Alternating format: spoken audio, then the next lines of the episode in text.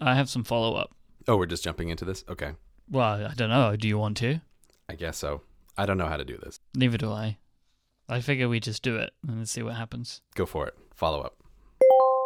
After last week's traumatizing experience, uh, I've taken some steps in my life to try and change my habits. It was not traumatizing. It was traumatizing for me. I was thinking a lot about about what I had done. okay. So in our show notes, you will find two images. And if you Okay. click those images, you will see how my iPhone currently looks. Oh. Still rocking that background, huh? Still Well, rocking that wallpaper. Yeah, that's the next step. Um, It's Mhm. baby steps, baby steps. Come on. Yeah, I, I was hoping for a bit more congratulations over what I've done to my home screen. I'm just I'm saying that the first thing that catches my eye is that wallpaper. But Right. For for the listeners, Mike has gone from three iPhone screens down to two. If you're showing me everything, yes, it looks like you just have two. And your home screen now is a nice row of four by four instead of four by seven or whatever the heck it was last time. And you don't have any folders or any other nonsense. No Periscope on your homepage. So I would say this this looks much improved. There's still there's still room for improvement. The wallpaper, obviously, mm-hmm. the four icons in the dock, the very fact that Twitter is on your phone, but much much improved. So I I will congratulate you on your baby step. So my my main problem right now is I want to have one more row of icons. I don't want to have two gaps, like you know, two, mm-hmm. a double space. That's not really what I want. But mm-hmm. I can't think of four apps to go there. You know, I have a solution for this problem of yours. If you put four folders as the very top row on your phone, then you won't have the double gap. So that's something I want to do, but I cannot bring myself to put everything that's on my second screen into four folders. I tried, and this was at the moment as far as I could go. Hmm. Um, and I'm trying. I am trying. So, like you see on the second screen, I have those four apps: IA Writer, Scratch, Inbox, and Spark. Mm-hmm. They're like testing apps. I'm trialing those, which is why they're there. Um, Mm-hmm. But putting all those folders in like i tried to put clock and settings into folders and couldn't do that because they're too like muscle memory. So then i only really have space for two. I was, it's been horrible. Basically after we recorded last week i was going to meet a friend and i had like a 90 minute train journey. For 90 minutes i sat and did this on the entire train journey like disgusted at myself. I sat and moved apps around on my screen. My phone felt like it was on fire. If there's if there's one thing we know, it's that rearranging icons on iOS is a pleasurable experience. It's not frustrating in the slightest to try and move icons around on iOS. They make that they make that really great. That's a that's lovely lovely the way Apple handles that. and I'm starting to get used to it a little bit more, but I'm still sometimes like I don't even know where anything is anymore, and then and I kind of have a tiny tiny breakdown, and then I mm-hmm. get over it and use search. I'm glad this podcast is improving your life, it seems. Well, It's better now than it was a week ago. I think so. so great. Last week we spoke about the devices that you use, right? Mm-hmm. This week I want to talk about where you use them, Oh. like working environments. Mm-hmm. as well because I know that you have a selection of places that you like to do your work in. So I want to kind of talk about them and understand why you have so many and kind of what the different uh, uses are for each of them. I also want to talk about this redundant bag thing that you have. Okay. Where do you want to start? So I think I assume that you probably have a no matter where you are, uh, a set of things that you like to have around you at all times, right? There is, I imagine that there is a, even though the location changes and some of the components change, that there is a kind of a template of things that you like to have. I have a a minimal functional working environment. I guess is is sounds like what you're kind of asking about, which is what what is the smallest number of things that I require to effectively get work done, uh, and that would be an iPad, an external keyboard for that iPad, an iPad stand, and a pair of headphones. Like that's without those things, I'm probably not going to get very much done, and that is the minimum number of, of things that I would require to have a, an effective little office environment if I'm traveling, for example. So there tends to always be a computer device of some description, whether it be your iPad or you said you had a MacBook Air, right, uh, or your uh, Retina iMac. Yes, yes. There's a computing device of some kind, and there's a keyboard to type. I'm like, is that what you're asking about? I input things into computers. This is how I this is how I work. I work with computers. Yeah, I wondered if maybe because I know that you you write scripts on paper sometimes, right? That Mhm. is a thing that you do. When you do that, do you like like issue computers? Do you go somewhere and just with a notepad, or you know, are you still in that kind of scenario? There's a computer around still. I am capable of getting work done without any computers under certain circumstances because the main thing that takes up most of my working time is writing and largely rewriting. And so sometimes that writing can take three different forms. I either need to talk through a script that I'm working on out loud, I need to write that script or edit that script on a computer, or sometimes I do print out the scripts and then I edit them by hand. It's that last mode which is uh, an interesting one for me sometimes because the writing process is is weird. They, I, I'm aware that sometimes my brain just feels a great resistance to writing, like oh, don't want to write today. And sometimes writing with paper and pen is a way to kind of force my brain to get started on this project. So, on some mornings, if I can just feel that there is some resistance to actually wanting to get work done today, one of the tricks that I can do is basically just grab some printouts of the projects that I am currently working on and a pen, and then just go off and uh, like go to a cafe nearby and just only have those items with me.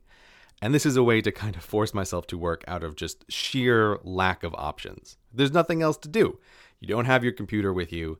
You just have some paper and you just have a pen and there's there's nothing else. There's only this. So I guess we're going to sit down, brain, you and me, and we're going to edit this script together. So I guess that that really is the minimum minimum working environment, but that's not uh that's not a very frequent thing that happens. That's more like a little a little brain trick for myself to try to get things started that on a day when uh, they might not otherwise get started. When you're in that kind of isolation mode, do you have your phone with you? Yeah, that's that's the tricky thing is I try not to bring the phone with me. And it, obviously it is way more effective if I don't bring the phone with me. Because then you literally have nothing.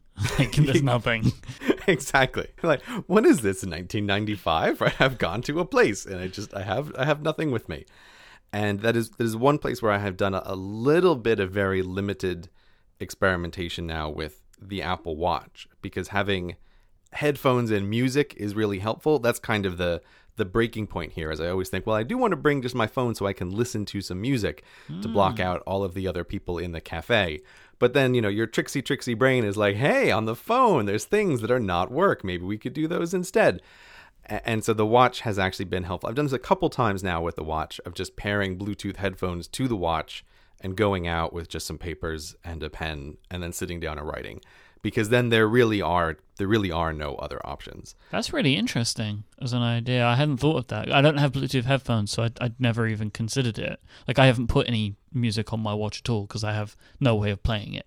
Um, but that's that's really smart. Like that's one of those things where you're like, huh, this device does make a difference. the other, the other thing is i don't know just as just as a general working philosophy i feel like you have to be really open to tricking your own brain it's it's like you almost have to think of your brain as a kind of adversary in some ways Yeah, that yeah, I love that. That's really I, I like that a lot. well it but it's true that like your your brain is you know it's like 80% monkey and 20% human is is how the brain is and and you just have to hope that the human is able to to be in control but you know there are plenty of times when the human brain is not going to be in control and you have to like plan for those contingencies about what kind of structure can we set up so that the monkey doesn't have any options except to do to do what I want. And that is very hard. Like don't get me like it's really easy to say is very very hard to do. And so a lot of a lot of things in my working environment are about trying to minimize any kind of friction, like trying to to have really clear guidelines for, oh, look, the work, it's over here and it's easy to do. Um, and but yeah, the the the writing with no other options is is like a is like a last resort of trying to trying to get this process started. When you work, what can and can't you listen to, and does this change depending on the type of work that you're doing? I have a bunch of different playlists for different kinds of work that I'm doing. And, and I try to actually kind of set up different associations with different kinds of music for different sorts of work. Let's say, for example, I'm doing work that I absolutely loathe, which is generally administrative work of some sort or another emails, paperwork, stuff that requires my attention but doesn't necessarily like drive the business forward in a really valuable way, but that still has to get done. That I, I have a kind of electronica sort of playlist that I listen to of high energy music, but that also has no lyrics in it because I feel like I need something to try to help keep me going on boring work, but it can't have words in it because if it has words in it, then it, it, crashes in my brain with trying to write an email to someone. It just won't work at all. If I'm just trying to fill out boring tax paperwork, I can't have a voice in my ear that is also talking. So that's that's one kind of playlist that I listen to. And then I have a variety of other different kind of melodic playlists that I listen to either if I'm writing or if I'm reading. But one of the things that is interesting to me is that there is an album that I have listened to more than any other, which is Girl Talks All Day. I don't know if you're familiar with this or not. It's one of the greatest albums for concentration on the entire planet. Yes, I am familiar with it. okay, it's interesting that you say that because I, I can't remember how I first I first found this, but it is for those who haven't ever heard it. It's a a remix album is is the way to describe it, but that doesn't give it credit for the genius that it is. This guy basically took like the catchy parts of a whole bunch of songs and put them together in very interesting ways and made this whole new album. And more importantly, it's a single album. It's not really broken up into individual songs. It's like one hour long track that changes tone as it goes on. Know. Would you say that's is that a fair way to describe it? I always have a hard time trying to describe it. Yeah, it's mashups basically. Yeah. Um, but it, it's done in such a way that it's just like a snapshot of music, and it and it it all ties back into each other. And Girl Talk is a is an artist, and he has a bunch of different albums. I actually I prefer Feed the Animals, hmm. which is just an, another one uh, that I really really love. Uh, but they're all just they're all just fantastic. Mm-hmm. Yeah, for for me, I've tried a few of the other albums. I've never quite gotten into any of the others, but but I know the reason for that. And the reason is I have listened to Girl Talk all day on repeat. I don't know how many times. Hundreds of times is very easy to say. And that is the only exception to the no words rule. That I can listen to that album when I am writing. And I find it very helpful to listen to that album on repeat when I'm writing and it's I try to build up this little association with my brain of of various things like okay we're you know we're sitting down in this environment and this album is playing now. You know what you're supposed to do monkey brain. You know you're supposed to write now. Yep. And it is it is very helpful and it's because I have listened to that one so much, it's like the words aren't even registering in my brain as words anymore. They don't so they don't have this kind of collision. So it's very strange, but if not at the very beginning part of writing a script, but when a a script has gone through a couple of drafts, so there's some kind of structure to it, then I can very easily put on Girl Talk all day and just write while I'm listening to that. So that's that's something else that's kind of in my working environment, I guess, is the is the way to describe it. I have another album that I listen to for the same kind of purpose, mm-hmm. um, and it's called Retroactive Part One, um, and it's by, uh, it's by, there's a there's a record label um, called Brave Wave, and they tend to do composition for video games. They've mm-hmm. actually they did the music for Inquisitive on Relay FM, and they also do the theme song for Virtual on Relay FM. We have a we use these guys um, to help us with some of our music. Because it's all just fantastic stuff. Mm. And the guy, the composer of this album, his name is uh, Keiji Yamagishi. He's done some incredible uh, music in the past, like just a bunch of different games. And this album is just incredible. And it's like, you know, a lot of chip tune type stuff, um, and it's video game sounding music. But I put this on, and it's like, okay, I'm in full concentration mode now. Mm-hmm, um, mm-hmm. And I use this a lot when, when when I ever do script writing and stuff like that. I use this album um, because it really it's the same idea. When I when I hear it, it's like, oh, okay, it's concentration time. Like, and it just locks me in, and and I kind of can just do what I need to do. Yeah, I think the the music is helpful both because of its association factor. Like many routines are just about trying to associate particular activities with particular actions. But the the music I think is helpful because it's like it it engages the part of your brain that wants to get distracted. You know, it's it's kind of like you've given the monkey a, a Rubik's cube to play with, right? And and it's really focused on that, and so it can kind of let the human part of your brain get to work and be focused instead of constantly looking over your shoulder and going like, "Hey, what about this other thing? Hey, why don't we go over there? Why don't we do this other thing over the, over in this place?" I feel like that's what the music is doing. Is it's like occupying the distractible part of your mind.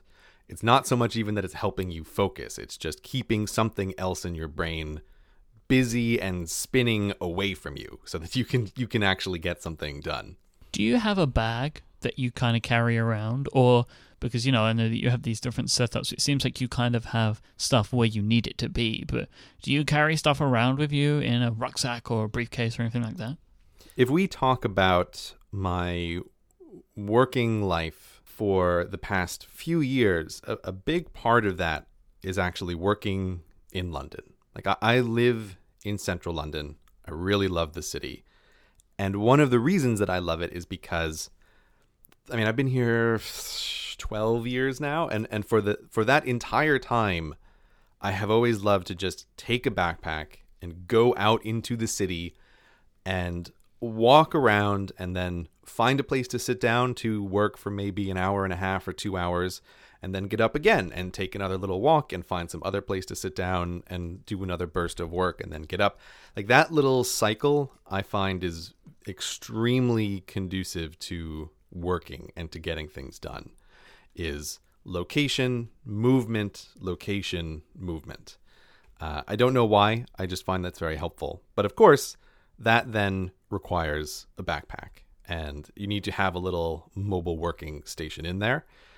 And that's why most of the days when I go out, I have in my backpack, at the bare minimum, I have my iPad, the iPad stand, a keyboard, and a pair of headphones. And that's that's what I will take as my mobile working environment 90% of the time. It's every once in a while I'll take a laptop, but that's pretty rare. And I, I usually have some specific laptop required task that needs to get done. But uh, 90% of the time it's, it's the iPad. So your bag, the bag that you do take with you, is that something that you pack or is it something that is always packed? Like it has stuff in it that stays in the bag and never leaves the bag? I have two backpacks that I try to keep in a constant state of readiness. Yes. Go bags. exactly. I have passports in them. I have currency for different That's countries. Right. That's right. There's a hundred thousand dollars and some fake IDs and a whole life just waiting for me in Russia. Uh, um, but yeah, so I, I have two bags, and I do my best to try to keep them packed all the time because this this goes back to the idea of eliminating resistance. And I do a lot of things that people think are kind of weird, but if you they're all unified under this idea of I want to make it as easy for myself to get some work done as possible. And even a little thing like, oh, I want to go out for the day and, and do some work. Oh, my backpack isn't packed. It's it's remarkable how I can find that kind of stuff will actually interfere with how quickly will I get ready in the morning? And then how long does it take me to get out the door? And then there's like this knock on effect for the whole rest of the day. So at nighttime, as part of my kind of shutdown routine, I have a little little note to myself to just double check that the the two backpacks that I have are kind of set and ready for the next day with everything in them that needs to needs to go. And this is where we talked about last time. I have multiple iPads And so I have like one iPad is in each, and I have a little station in my office where I can put the two backpacks and have both iPads charging one in each of them at the same time. And they always just live over there and they're just set and, and ready to go at a moment's notice. That is just so beautiful. Mm-hmm. Like, you know, there is the place with the two iPads and they're both charging and they're ready to go. Like that way of working. This is it, right? Because I suffer from the same thing that you do. If I plan to do something and just the tiniest thing gets in the way, it's like, well, day's over. Mm-hmm. Can't can't go work now because a, a shoelace is snapped or something. Mhm. You know, I just can't deal with it. So Mhm. having that, removing the resistance um, from allowing you to do something is so important. And if you are a person that works that way, finding ways to get around that stuff is incredibly useful in remaining productive. I know. I feel like we could we could do a whole show kind of talking about routines, but there's when you work yourself into a situation where you are a self-employed person and you you don't have anyone to report to, and then this is extra true. This is somewhat true for you, but it is extra true for me that you don't necessarily have anywhere in particular to be at a particular time.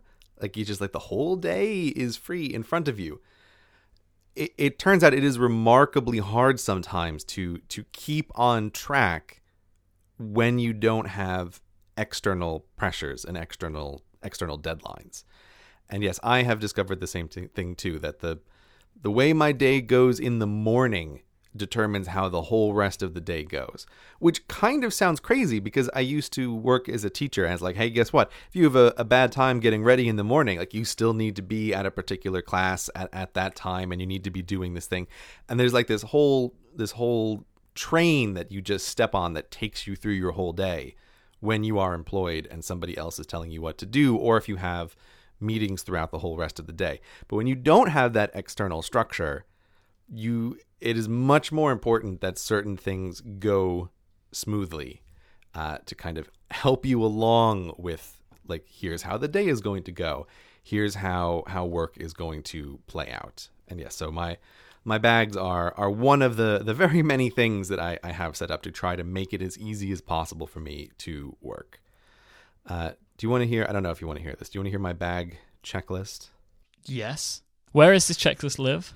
Uh, this lives in OmniFocus. Okay. Just about every other week, I do this kind of big review. And one of the things on that review is to completely empty the two backpacks and then go through all of the items and make sure everything is everything is there or to remove any extraneous items that have somehow gotten into the bag. You know, so it's very easy just to like have a, have receipts or like stuff you just throw into the bag without thinking or ooh i need this thing over here and to take something out and then forget that you, know so like i just want to make sure that at least every two weeks i have reestablished that these two bags are in their their kind of perfect state so here's the list and i've arranged the list so that when i'm, I'm going through it it's easier for me to have like both backpacks next to me and just check off these items okay so this template is in OmniFocus, and then I can invoke it and go through all of the items. So I need to check each bag has its appropriate iPad.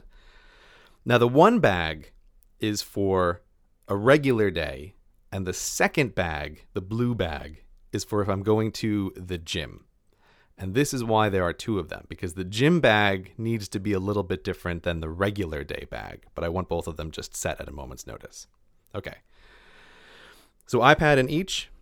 Then the gym bag additionally gets gym clothes, flip flops, so I don't have to walk with bare feet in the area in the back of the gym. And then I need the gym membership card in the gym bag as well. Then each bag requires a 12 watt charger. Each bag requires a 2 meter lightning cable. Uh, each bag requires a micro USB cable. Each bag requires a Logitech keyboard. And then again, each I'll just each bag gets each of these things. There's also an iPad stand, uh, a small packable umbrella, uh, a pack of caffeine pills, a pack of aspirin, Wait, come on.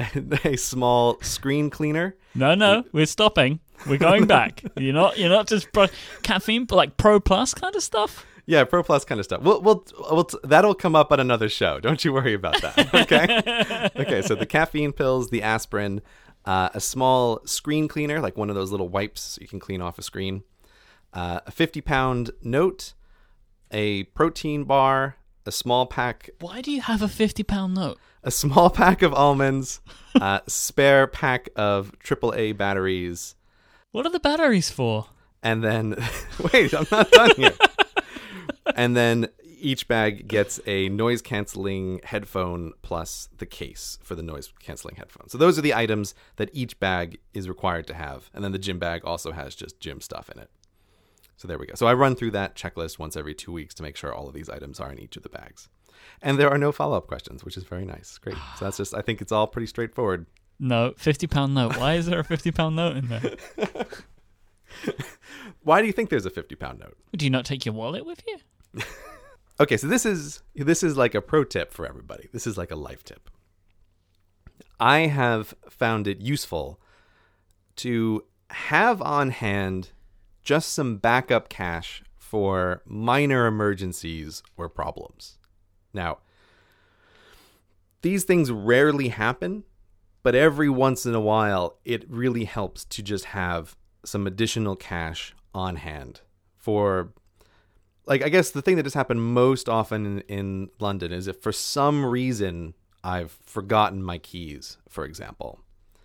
And then like, okay, well now I'm kind of stuck out in the world and I just want to make sure that I have a little bit of additional cash because things like when one thing in life goes wrong, suddenly a bunch of things in life can go wrong. And it always happens that if you forget your keys, this is also the time that the wallet isn't in your pocket because you were just going outside, you know, briefly for a moment. You weren't intending to to like do a whole bunch of things. So so like if one thing goes wrong, a bunch of things goes wrong. And I want to have little like capacitors almost, little little bits of backup system to make sure that life can get on back on track or kind of go smoothly. And so just having a little bit of cash available if there's some kind of problem is is helpful. I feel like I need a better example to try to try to convince you of this. No, no, no. I, it's not. I'm just interested by it because I assume that you are probably not a cash person. The thing with the 50 pound note is that this is something that has become less and less of a problem over time. Like I'm I'm aware that this is kind of a, an old habit now as opposed to a, an actual necessity because I mean even like with my iPhone I can pay for some limited stuff or you can get help with an iPhone. Like this isn't this isn't like a big deal. Um, a long time ago when I was traveling in America, I used to have a key ring that had a special little fob on the end that you could stick some money into and you could put like a, you could cram in like just barely like a hundred dollar bill into this. So you would always just have on hand like an emergency hundred dollars. That thing was very useful in the kind of pre-iphone world and there, i mean there was one time when my wife and i got into a into a car accident and uh, we needed um basically we needed to call like a taxi cab company to drive us and our stuff to the nearest hotel but they wouldn't take credit cards and so like knowing that you just have some cash on hand to try to like solve this little bit of a problem is is a security that you don't need it almost all the time but every once in a while it turns out to be very useful so that's why it's there it's just like if i find myself out of the house I have this little bit of backup money even if other things go wrong. Like, oh, my credit cards are declined and I'm locked out of the house. Well, I don't have to just be stuck in the city with no money. I, I can I can just get like some a sandwich and some water or whatever. Like that's why it's there. I guess that was kind of the, the route that I thought it was going to go, but it was just still interesting to me that it's there, you know? Because I just can't imagine you being a cash person. So, but it, that totally makes sense. I get that. The cash isn't for me. I No. have no use for for the cash. It's to give other people in exchange for goods or services to alleviate problems. That's like the cash isn't for me. It's for other people. That, that feels like a life lesson in general.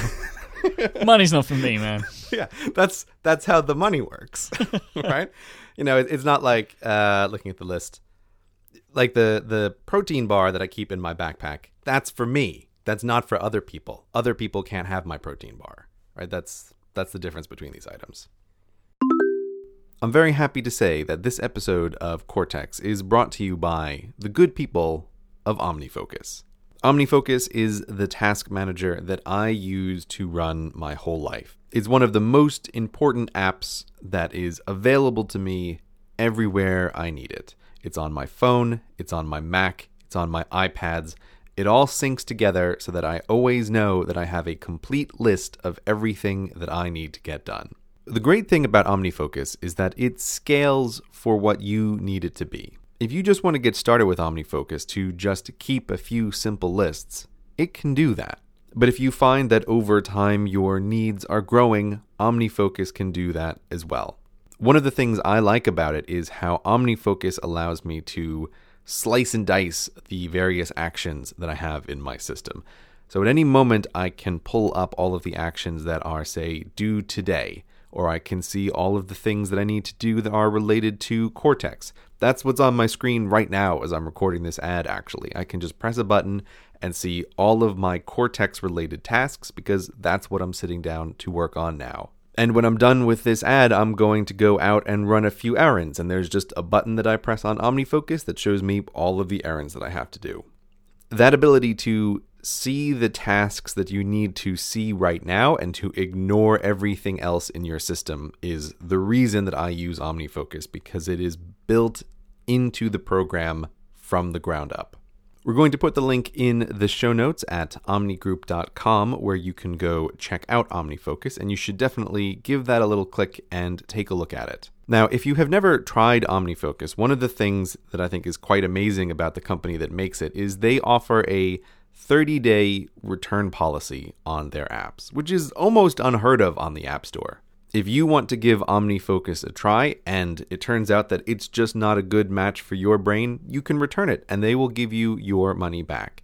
OmniFocus really has become the dashboard for my entire life where I need to go to take a look at what are the projects I'm committed to, how far are they along, and what do I need to do now. I have tried every other task manager that is out there and I'm all in on OmniFocus. It is an amazing program, and you should definitely try it out today. So go click the link in the show notes. That way, Omni knows that you came from here, and try out OmniFocus today. Let's get back to talking about working environments. So I assume you have a home office. Is that a dedicated room in your house? Yes, I'm talking to you right now from my home office. And do you have a standing desk, a seated desk? Do you have a big desk, a small desk? I had originally intended to set up my office in a whole bunch of ways when we moved into this apartment, which is still in my mind the new apartment, although we've been living here for like a year and a half now. And I intended to get a standing desk, but this is just one of these things that has fallen through the cracks. So I just kind of have a normal black sitting desk that I'm in front of right now, and this is the one that my iMac is on. But yeah, it's a dedicated room in my house. I have a door that I can close, which is very exciting because I used to live in a technically it was a more than one room apartment with my wife, but I always describe it to people as functionally a studio because the the the place that we lived was so small that while yes, there is a door between the living room and the bathroom, it didn't make any practical difference in all the ways that you might want to imagine that a door would make a practical difference with a bathroom situation. So, in our current living environment, it's still I still walk around sometime and think, "Wow, we have doors in rooms. Like this is amazing." What's in here? exactly. It's another room. it is it is a novelty that I mean again, we've been here a year and a half, but my wife and I will still remark on the fact that it is possible for one of us to not know exactly where the other person is. Because for the majority of our married life, we lived in a space where you could either always see where the other person was or they'd be behind the door, right? And you knew that they were like behind that one door. So, so, there was never any mystery about where the person was. Where's Gray? Oh, he's behind the door. exactly. So that's why like having having an apartment now that has doors and a, and an apartment where I can have a dedicated office, this feels like amazing amazing luxury to me. It's it's it's quite the upgrade. What do you like about working at home? Like, is it more relaxed? Do you like that, like, snacks and drinks are always there? See, the thing is, you're starting from a false premise. It is convenient to work at home, but I'm not exactly sure that I really like working from home, which is one of the reasons why I very often go out into the city to just work from random places or it, or I go to the co-working space that I, I pay money to rent. So I I very much like the ability to work from home, and there are certain things that are, are just easier to do when you're working from home because I now have a dedicated place where I can have paperwork that I need to deal with, or I have all the equipment that I'm familiar with around me. But I, I think I like working from places that are not my home much much better, even though working from home is is very convenient. Although you're working from home, right? You're calling me from like your bedroom or something, aren't you? Yeah, I don't have an office. Like my office is one corner of my bedroom, Mm-hmm. um, and that's you know I hope to change that because I'm still living at home at the moment. Me and my girlfriend are saving to buy a place, and and Mhm. we're only looking for two bedroom places because I will turn one into a proper office. Yeah, you need an office at this point. Yeah, it, I need like a real office, but I just don't have one in the current house that I'm in. Mm-hmm. You know, and I have a big sitting desk. It's a big glass desk, and I'm in the same kind of thing as you. Like, I'm like, I every couple of days, I'm like, I really want to just set the desk up the way I want it to be, and I just don't do it. But I, I like, I the other day I cleared some stuff off of the desk, so it's I got more space on it. But like, I have in my mind this like amazing setup that you know will make me a thousand times more productive. It won't. oh, but it will, Gray. I've I've planned it all out, um, and, but I just haven't gotten around to doing it yet. Uh, and I pay for a co-working space, but don't go there enough. Um, and and that is something that is always in my mind that I need to do. Uh, but I feel chained to my home because this is where my equipment is to record. So uh, it's all about me trying to manage my time better. So there are days where I'm not recording, so I can actually go and do it. Because as well, my co-working space is an hour from my home. No, you'll never go there. I do sometimes. I don't go there enough. I'm trying to go there more. Like basically, where I live, there is nothing. There is no no nothing. Like you know, I I, I live in a. I wouldn't even. It's probably more of a suburb, I guess, but it's way out of London. Yeah, I don't even know where you are. I just I know you're you're east. You know, like vaguely hundreds of miles east is the thing that I imagine. Like technically London, but not actually London. Yeah. Because I think the eastern border of London goes all the way to the ocean, as far as I can tell. Something like that. Yeah, you can see it from the top of the shard, right? It's like, oh, everything that we can see from here is is London. That's that's the way that works. But like you know, if the way to think about it, if you know London, is I live two stops away from the end of a tube line. Mm. So that's far enough out of London, right? So there's nothing here. So I'm always traveling that kind of distance to get in. wasteland. It's yes, it's just my house. yeah, you get off. The, Uh, you just get off the underground, and there's tumbleweeds and nothing around. So I, you know, I, I, I don't do that enough, and I want to do it more uh, because if I have something to work on, I do way more work when I'm in my co-working space than what I do at home. hmm Um, so w- you have one, two, three, four co-working spaces. How many co-working spaces do you actually go to? I have I have one co-working space that I pay money to, right? I have a bunch of places around London that are little coffee shops or other corners that I've found that I like to go to work in, but they're not official office places. But there is there is an office block that is pretty near me that has a floor basically that they rent out as co-working space to a whole bunch of people and so I pay them a, um, like a monthly membership fee to be able to have access to that space. And I have to I have to travel an entire 10 minutes from my house to get to that co-working space. Yeah, you see, I know that if I was that close, I would be there more because I could just go there for a couple of hours. If I want to go to my co-working space, I'm there for the whole day hmm because it takes me, you know, I'm like traveling for two hours, like you know, there and back an hour each way. So I know if I'm going to go to the co-working space, that is my day as a co-working space. Right. Um, so that's what makes it a bit bigger of a hurdle for me to, to actually go in with. Like there isn't even any coffee shops or anything that I could work in where I live. Right, because we've established there's nothing where you live. It's just Wasteland. barren wasteland. Just yeah. barren wasteland.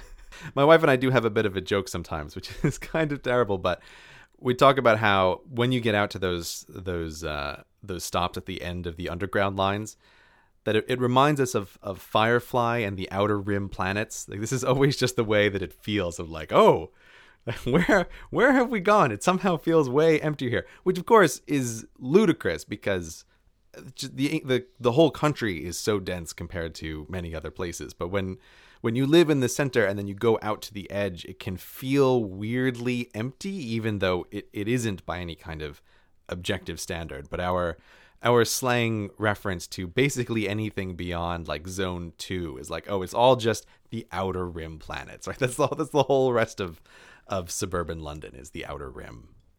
I mean, any anybody who lives in any kind of suburban environment, just walking to places is very much not an option. I'm I'm I'm just aware that as you get further out from the center of the city, if you want to go anywhere, you really need a car. And I used to teach in a school that was pretty outer rim. And I was always just aware of how endlessly long those suburban streets are. And, and they just feel like, oh, there's nothing there's nothing here except endless, endless rows of houses. There's nowhere to go. So you you have to have a, a car or you have to be near a transportation point to be able to get anywhere else. And like the advantage of that is you get to live in a huge place. You don't get to live in, as I did for many years, a place with a door right? Like that's that's the trade-off. The further out you go. We have like eight or nine doors in this house. There's doors everywhere. Like I sometimes open doors. There's more doors. It, you can't move for doors. you know. Yeah. So we don't ha- we don't have any nested doors. There's no door that you can open in our place now, which leads to other doors. That's just that's just non-existent. But that that's the trade-off. I have always really liked being able to walk around in the center of the city but there are like everything in life there are big trade-offs and costs for that. And and one of those is that I have to accept that I'm end up living in a much much smaller place than I could otherwise. Like I could have had a home office for years if we were living further out but we we made the decision that no we want to live more centrally and so then you have to live in a smaller place. But it didn't matter to me like i said because i like to go around and work at a bunch of different places. I find that a very enjoyable experience is your co-working space uh, very businessy, or is it hipster like mine? My co-working space, there are no hipsters there. My co-working space is full of business people, and I always I kind of wonder what they're up to. But it's it's a strange environment because. What are you doing? well, yeah. So how to describe this? So so basically, there's this floor which is sort of open plan that I have access to. And above and below us are regular office floors in in the sense like some some company has bought a floor of the building, right? And so they have all their employees on that floor. But the co-working space is also like a shared area for all of the other office people in the building. And so it's very often like I'm just sitting down in in the co-working space and like these herds of people with ties and briefcases come in and you know they're talking about all of their business stuff. And it's it's strange because there's this, this very clear divide between the people who are the co-working people like me and the business people. And the way that these tribes are visually distinguished from each other is whether or not people are wearing ties. So everybody who's wearing a tie, it's like, oh, okay, you're not one of the free range monkeys like me, right? You are like a caged creature. You're a battery monkey. Yeah, uh, you are. You are. You are a caged monkey. You have to go back into a particular spot upstairs, and the way we mark this is that you have a tie, and I don't know. It's just a strange overlap sometimes between these these different groups of of people, but I like the co-working space. It's very convenient for me, but I often feel like I overhear these these businessy conversations and often think like I don't have any idea what the heck these people are talking about. They're always talking like in these very abstract ways about quarterly reports and and just like stuff like I don't even know what you're saying. None of this sounds like concrete, you know, oh we're we're shipping a product to a certain number of people. It's all just like spreadsheets and and things. So uh, I don't actually often go to the co working space when there are other people around. I used to, when it was less busy, go during the day, but for the most part now, I actually pretty much exclusively go to my co working space on the weekends and at night because then there's nobody else around. And I like that much better. That is much preferred for me to not have other people around. I went to my co-working space uh, on like the day, two days before Christmas, mm-hmm. and it was the best time I ever spent there.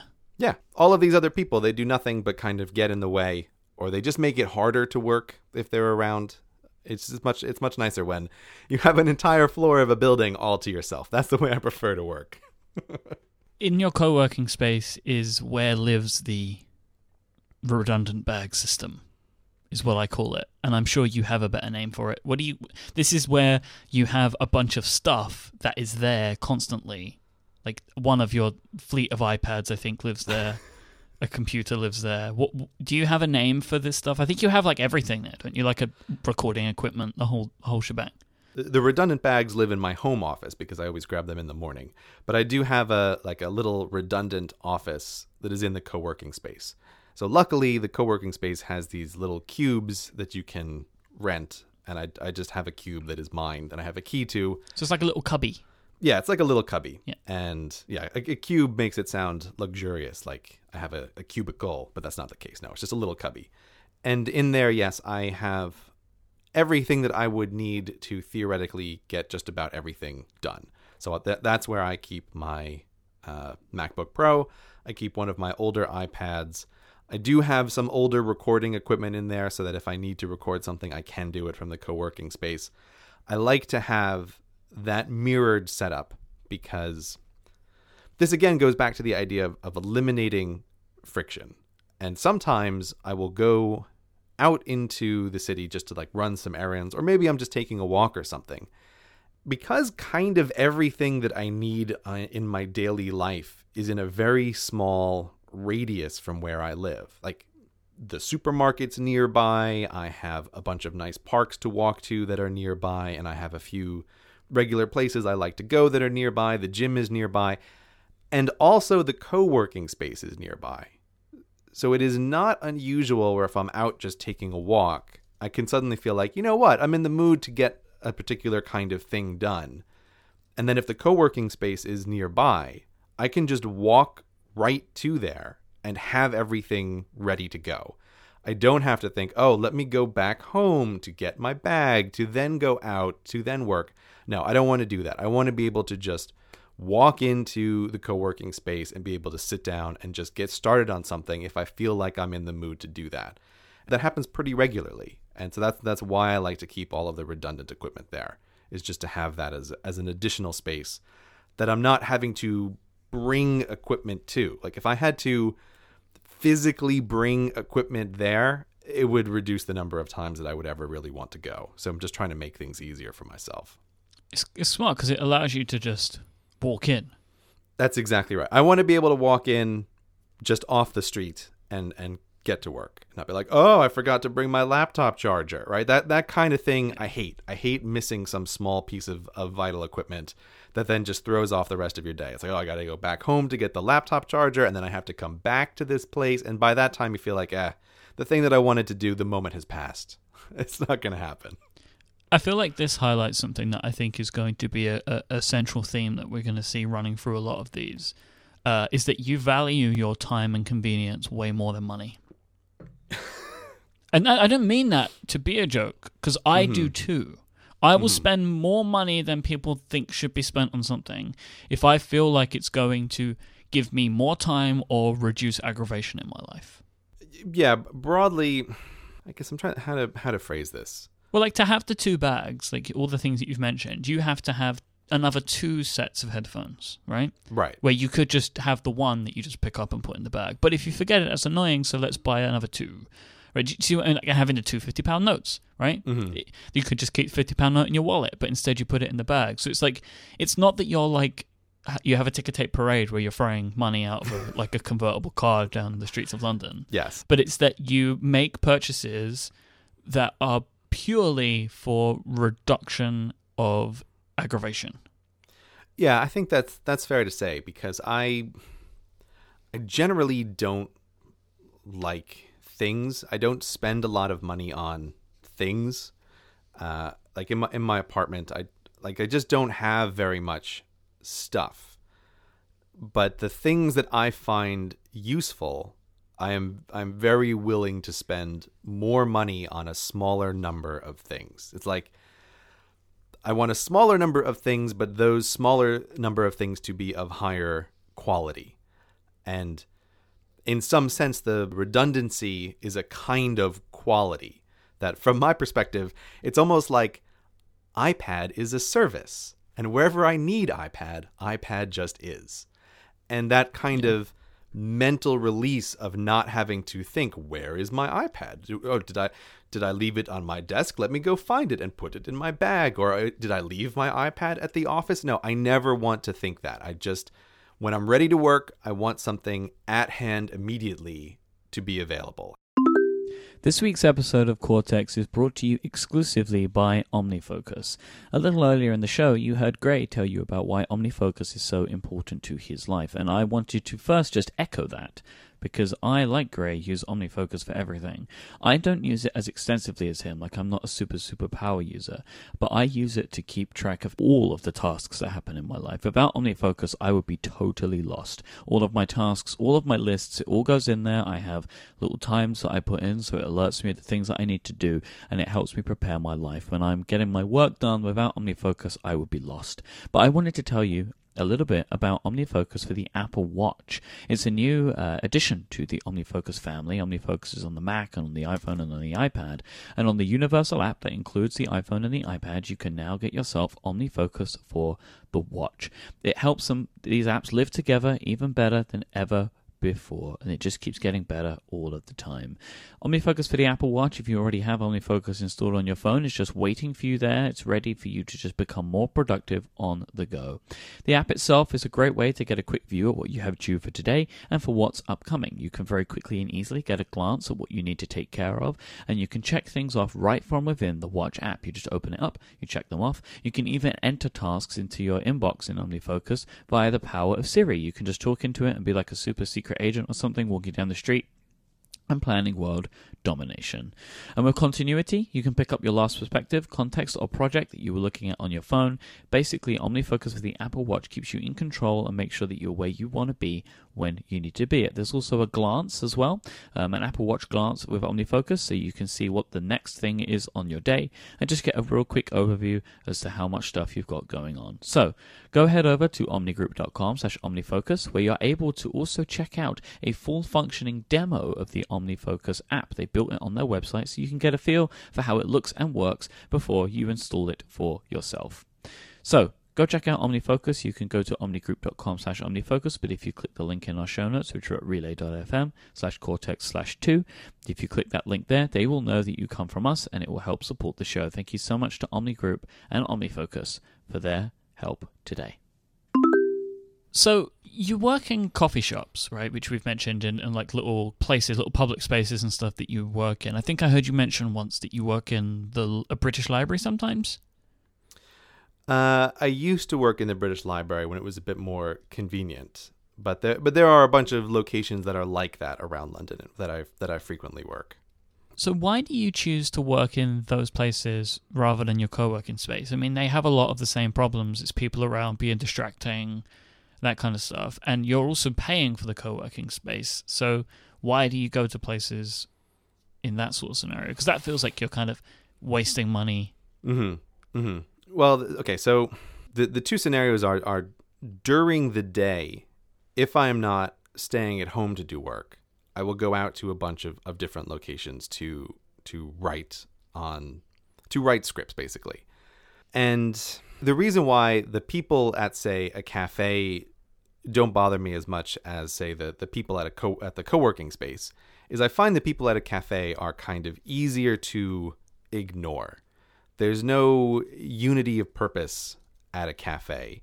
And also, you're not going to run into the same people over and over by going to the same uh, cafes to work at or the or the same other locations around the city to work at. There's like a random crowd of essentially faceless anonymous people who are who are around you. Whereas the problem that I have with the co-working space is like, oh, if I'm here too frequently during the day, I start to recognize some of you, and this is just this is not something that I really want to deal with. So that's part of the reason why I like working out and around in the city is the the anonymity of it is almost a kind of privacy. It's it's just like, oh, nobody here cares about what I'm doing, and I don't really care about what any of these people are doing. So we can all happily ignore each other while we're sitting at our at our various tables. So that that's one thing that is is very beneficial. And then this, the second thing is what I mentioned before is I don't know why, but I'm I'm very aware that there's like a little clock that counts down in my head from about an hour and a half to 2 hours of a burst of work. So if I'm sitting down and I get like a good hour and a half worth of work done, even if I'm using like music to try to distract part of my brain, at that point in time, I start to get a little bit fidgety and it starts to become harder to kind of focus on whatever I'm doing. And I've learned that the best way to get over that is usually to take like a 20 minute walk. And so that's why I tend to kind of hop from place to place in the city is I've gone somewhere, I've worked for an hour and a half, I can feel my brain getting fidgety, I'm having a little bit of a hard time focusing on whatever I'm doing. So I'm going to get up, I'm going to go to a different location, and then after that 20 minute walk, I find it much more easy to sit down and once again kind of concentrate on what it is that I that I want to do. So that's another reason why I like going out to different places to work is is the motion and the change of environment I find facilitates certain kinds of, of getting things done. What's your favorite place to work? Do you have one? You don't have to give me a location, so like you know you don't have people camping there. That's well, yeah. I'm not gonna two two one Baker Street. yeah. yeah, I've been a bit vague because there are definitely places that I would not want to say out loud because I feel like no, I've I've found these little places over years and years in the city, and I'm not I'm not giving up uh, various good locations that I like to work. um, Will you tell me them if, like, I pretend to ignore you when I'm there? No, I won't tell you them. No. uh, I guess what what I could more say is that I have little routes that I quite like, where there there are enough places that I'm going to stop along the way. And, and one of the routes, which is easy enough to talk about, is the South Bank of London. Is uh, I found enough places along that stretch on the river where I can stop that aren't too crowded normally, and I can kind of have a nice little walk down the river and know that there are locations that are evenly spaced that I can stop when I want to. So that that's like a that's like a little route that I use uh, fairly frequently. What a great part of London! Like, just one of the very best. It has the best views. It has the best bridges.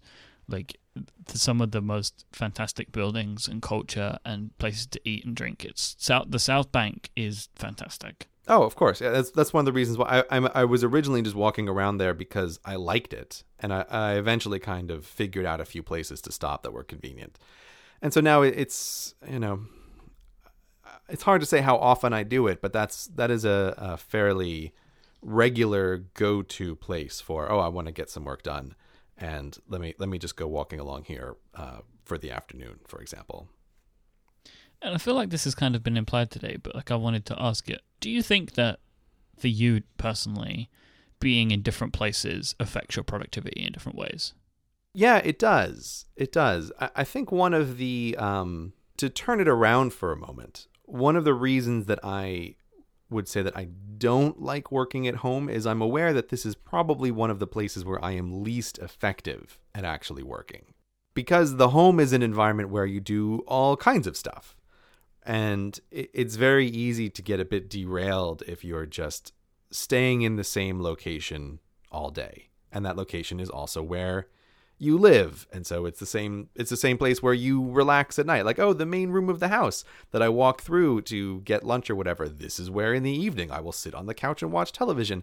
It's like it's the wrong kind of mental environment sometimes for getting work done. It it feels less serious to my brain somehow as opposed to like oh i'm out and about or i've gone to the co-working space and now brain we need to get serious about this whereas when i'm i'm home all day it's like well i'll be home all day on a weekend not necessarily working. So it, it doesn't i feel like I, it's very beneficial to have sharp dividing lines between things particularly when you're self-employed particularly when you don't naturally have those self-dividing lines. And that's why the, the, working at home it is while it is extremely useful to me to have a home office i'm aware that that in terms of like productive output per hour it's probably one of the less effective places for me to work but it is always available. So like like there's there's trade offs. There's trade offs all the time with these things.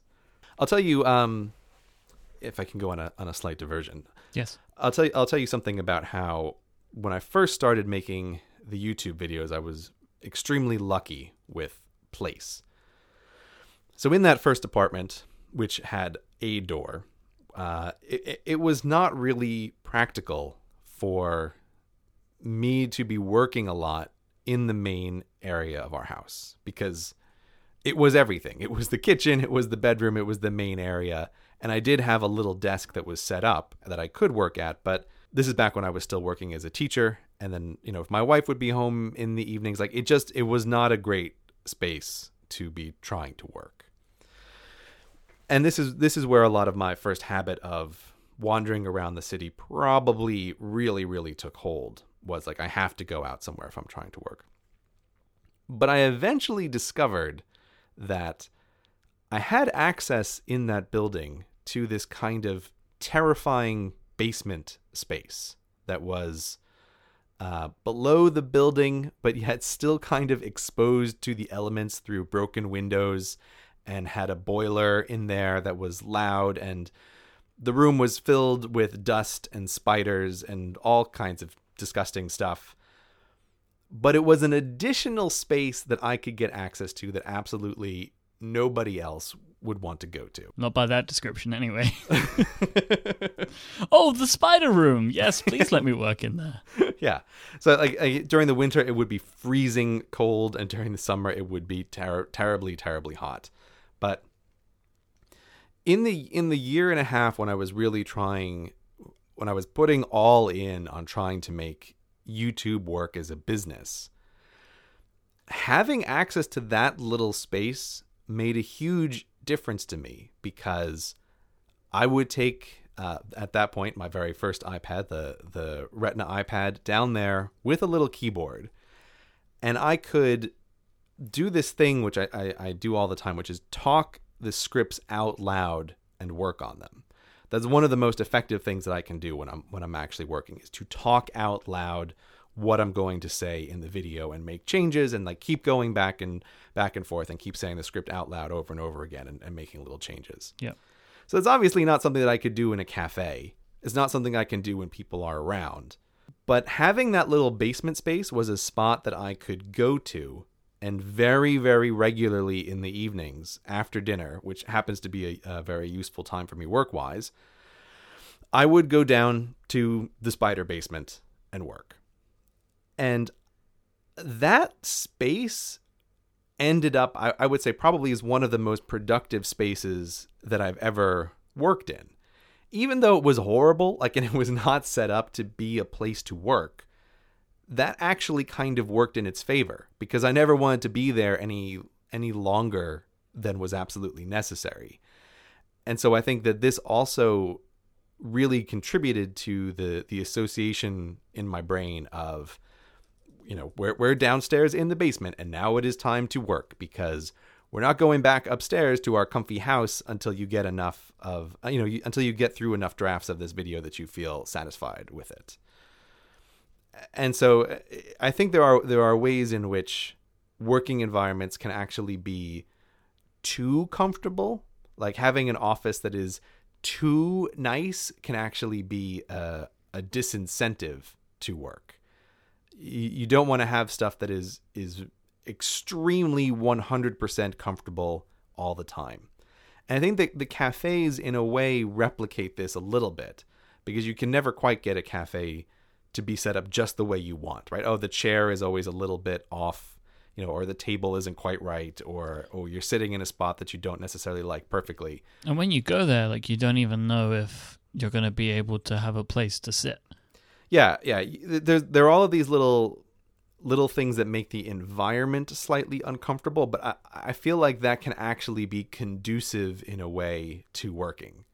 Whereas I'm aware that that my house, while I do love it, it's almost too comfortable. Everything is is just the way I like, and that's one of the reasons why I often work somewhere else. Now, for things like the podcasting, like doing the podcasting from home, this is a kind of convenience that I wouldn't have been able to do without having a home office. So there's some kinds of things that obviously it's it's way better to have a home office. But I, I still do a large part of my writing elsewhere, eh, not at home. One of the reasons why I go to the co-working space on weekends and during the evenings is precisely because there's nobody around. And so this is a, a perfect time to be able to do that thing where I talk the scripts out loud, where I can I can walk around in this kind of big open area and talk out loud like a crazy person, and there's nobody there to bother me. And again, that is a very, very productive time for me. Even even though to answer your question, like it seems a bit redundant to both work around the city and to also have the co-working space. I use the co-working space in a very different way than I do cafes or or my home office even. So having access to that space to be able to kind of of like it's much nicer than the basement but be able to replicate this okay it is in the evening and i want to go somewhere and just be able to talk out loud for a while effect that's one of the reasons why i keep the co-working space around and that's that's one of the reasons why i use it Did you ever work in an office? oh you mean like a grown-up office like, Like a, an office with like desks of people and I see these offices. I, I see these big, open planned offices uh, on on some of my walks and some of the places that I go, and they don't look very nice. I have never worked in one of these offices, and when we talked last time about why I wanted to be a, a, teacher, I always knew that an office environment was was not the environment for me. I've never had any kind of, of job, even my student jobs or anything, that were stereotypical office jobs. I have tried very hard to avoid that, and I have I have done so successfully so far in my life. you would hate it. Oh, I, I'm I'm pretty sure I would. And it's funny. I was thinking about um, you know, the movie Office Space. hmm So I first saw Office Space in college at some point, and the movie is ostensibly a comedy. And I remember thinking, "Oh, this is a very funny movie." But it also had this little bit of a tinge of like a warning from the adult world of you know, you don't really want to probably work in an environment like this. And every I don't know, every few years I watch Office Space again, and every time I watch it as I have gotten older, that movie has become less of a of a comedy and more of a horror film of just I don't laugh, I kind of I kind of watch it just just filled with horror. And one of the things I'm really aware of is that if you look at the working environment in office space, it's presented as this this terrible terrible working environment because they're all stuck in these these horrible cubes. But in all of the offices that I can see into in London, those cubes would seem like a massive luxury. Most of the offices I see arrange people in these endless open rooms with just computers on their desk sitting directly opposite someone else on a computer with someone on a computer on either side of them with half size little walls if they're lucky but very often they're just long tables that are you know 16 people are sitting at that they, that they would they would beg beg for cubes and that's why like the office space thing that's the one thing I'm really aware of watching that movie. It's like, okay, this movie is is horrifying as an adult to watch, but even since then, it looks to me like things have really changed in the office world. I mean, did you have a cube? I bet you didn't. No. I, wish I did. Uh, one of one of like the things that happened to us, which this was one of the worst things. We are like the marketing department, right? So we were kind of a bit more relaxed about the way that we worked, you know. Mm-hmm. Um, and you know, we'd have music, we'd have a laugh, we'd joke around and stuff. And at that time, there were banks of desks that kind of set twelve people, six on each side. We had a decent amount of room, and they were okay. Yeah, they were okay. There wasn't great. There was barely any meeting rooms. Um, and then one day we were told, oh, there are people moving down from another floor, so we have to move everybody around. And, you know, have to pack up all your stuff this weekend because when you come in on Monday, there's going to be a completely new seating set up, that kind of thing. Mm-hmm. So we came in on Monday and they'd moved us around to another part of the floor. And they had increased our tables to, to banks of 16. So eight people each side. But the but the table wasn't any bigger. It was a little bit bigger. Only a little bit bigger. Okay. So they added like 10% more table and 50% more people. The people that sat behind us that come down, came down from the floor above, they were the same size tables, and they sat ten aside. Mm-hmm. And Hmm. you know, no computers anymore. Everyone was hot desking, so you wouldn't even be guaranteed. You didn't have enough. Each team didn't have enough desks to fit their team. Mm-hmm. So sometimes, if you were five minutes late, you'd come in and there'd be no desk for you, and you'd just be walking around the floor trying to find somewhere to sit. But you'd have all your stuff in a locker that was on the desk that you usually sat at, right? Right. So you'd have to like be walking back and forwards all day picking it up. Um, but like the worst thing about it was like the people that came down, they were from like a very stuffy department, and they all wore like really smart suits, and they were you know much older and more official, and Mhm. like three levels of bit, like management above us. So they had they kept making changes about the way that we had to work, and we weren't allowed to have our music on anymore, and we had to be more quiet. Um, we weren't allowed to swear as much as we did, and they took all of our meeting rooms away. And it's like, I don't ever again want to be in an environment where the my my working environment can be changed by external factors like that. Right. Like someone can make a decision, and all of a sudden we're all crammed up, and I don't have a desk anymore. This is always like the thing but with working for a company versus working for yourself. And there are there are trade-offs in both of these. But that is one of the biggest trade-offs is that other people can can make decisions that radically change your daily experience when you're working for another company. And and that kind of thing of oh we're we're going to change your physical environment in a way to make it much less pleasant is extremely extremely frustrating to to deal with.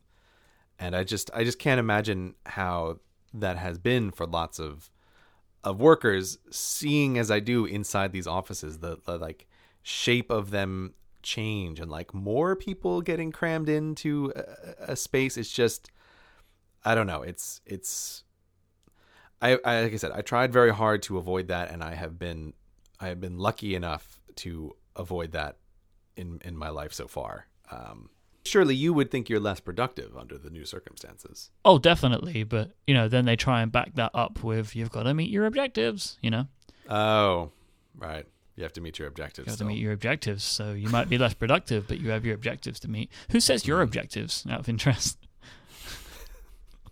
what do you mean for for uh, for gray industries who sets my objectives Yeah, we should have a quarterly review. Me and you. I could I could give you a good quarterly review. We could we could establish a performance rating. What do you think about that? I, uh, I I would resist that. I would resist that. We we can we can talk about uh we can talk about deadlines and and objectives at at another point maybe, but there is nobody else setting my deadlines or objectives. Uh, I do not have any more meetings where we can talk about how good of an employee I have been, like like I did when I was teaching. Those those were always fun. Having someone come in and evaluate you. It's like oh god. So, Mr. Gray, Yep. um, I think we I, I I've come to the end of my questions for today. Okay. shall we tell people how they can send us in their feedback and questions and you know if people want to find out why you have caffeine pills or you know if they want to if they want to try and find out your favorite haunts in the south bank center uh, there's a couple of places that they can get in touch with us. Um, the best ones twitter and reddit. So you can go to the the reddit page. Can you tell people where that is again? The Reddit page for me is the number one source for feedback because not only can you leave long comments, which are sometimes very nice, but other people can can decide how useful your comments actually are by voting them up and down. So the Reddit is by far and away for me the number one place for people to leave feedback. And so you can go to Reddit R E D D I T dot com slash r slash cgp gray and there will be a discussion link for this episode of cortex And you can also um, on Twitter you can you can find us both. Uh, Gray is at CGP Gray, and I am at iMyke I M Y K E. And don't forget our hashtag that we have hashtag Ask Gray, where you can ask us questions and send in feedback and follow up and stuff. For a future episode, I expect there to be lots of follow up uh, on next week's episode for these current two that we have recorded so far. I'm looking forward to digging into some of that. Yes, because we are we are recording this one actually what like 35 minutes before you're about to put the uh, the first one up live. Yeah, I don't want to talk about that. I'm in a I'm in a state of nausea right now, Yeah. uh, and I'm worried if we talk about it too much, I'll ruin my microphone. yeah. But so but so yes, this episode will actually not be going up for a week or so. So these two have been done in advance and then the third one is when we'll finally be able to uh, go over some some feedback and things. But yes, we need to end the conversation now because you need to put the first show live.